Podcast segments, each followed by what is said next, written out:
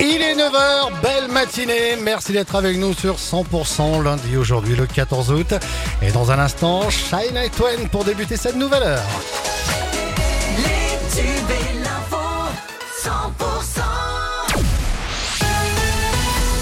L'actu dans le Tarn et le Lauragais, c'est avec Cécile Gabod. Bonjour Cécile. Bonjour euh, Fred, bonjour à tous. Un feu impressionnant. Un incendie s'est déclaré euh, hier soir vers 20h dans le centre historique d'Albi, entre la cathédrale Sainte-Cécile et le pont Vieux. Un feu qui est parti au dernier niveau d'un immeuble ancien. Euh, C'est le bâtiment qui abrite le restaurant Le Pont du Tarn en rez-de-chaussée.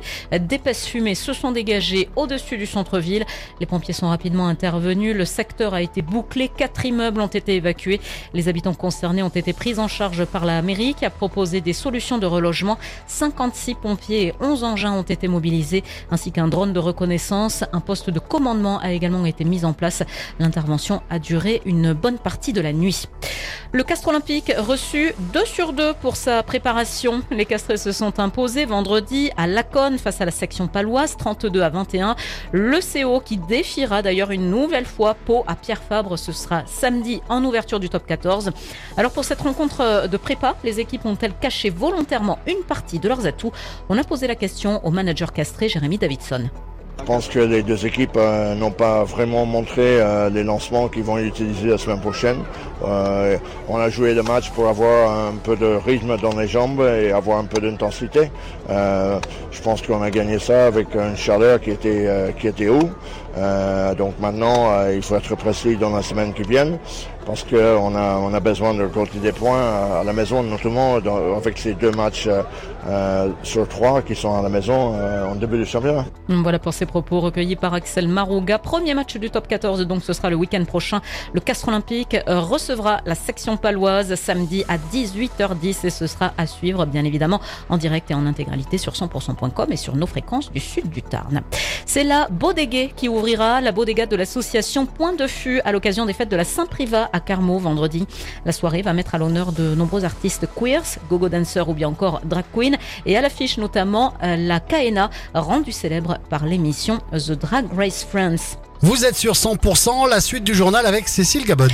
Deux grandes soirées à Sorez, c'est ce soir et demain. L'abbaye école propose un mapping spectacle au travers euh, de différentes fresques. C'est une plongée dans la vie d'un élève qui va être retracée. Le tout accompagné par la compagnie Millimétrée pour un spectacle de cirque et en musique. Ludivine Auger, chargée de communication auprès de l'abbaye école à Sorez, nous en dit plus. On lui écrit un petit peu euh, son histoire. C'est à partir euh, d'une d'une ancienne visite guidée qu'on a créée euh, en interne à partir de correspondances d'anciens.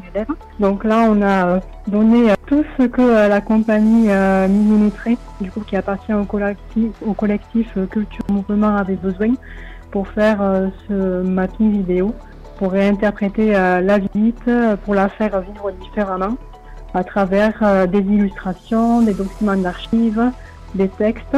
Voilà Ludivine Auger, chargée de communication auprès de l'abbaye école de Sorez. Un concert de saxo-orgue à Mazamet cette semaine. Ce sera jeudi en l'église Saint-Sauveur, le soir à partir de 20h30. Cécile, un mot de l'actu en français dans le monde. Euh, oui, Fred, avec euh, cinq départements qui ont été placés en vigilance orange canicule pour aujourd'hui. Il s'agit de l'Ain, du Rhône, de l'Isère, de la Savoie et de la Haute-Savoie. La visite d'État en France du roi Charles III d'Angleterre qui, euh, aurait, qui avait dû être reportée in extremis fin mars, mars dernier à cause des risques de violence en pleine contestation de la réforme des retraites devrait désormais avoir lieu en septembre. Et puis après des semaines de mise à l'écart, Kylian Mbappé a repris l'entraînement avec le PSG hier à Poissy. L'attaquant de 24 ans a été réintégré au groupe après un rapprochement avec sa direction et il est apparu très détendu. L'actualité continue. Prochain rendez-vous sur 100%, ce sera tout à l'heure à 10h.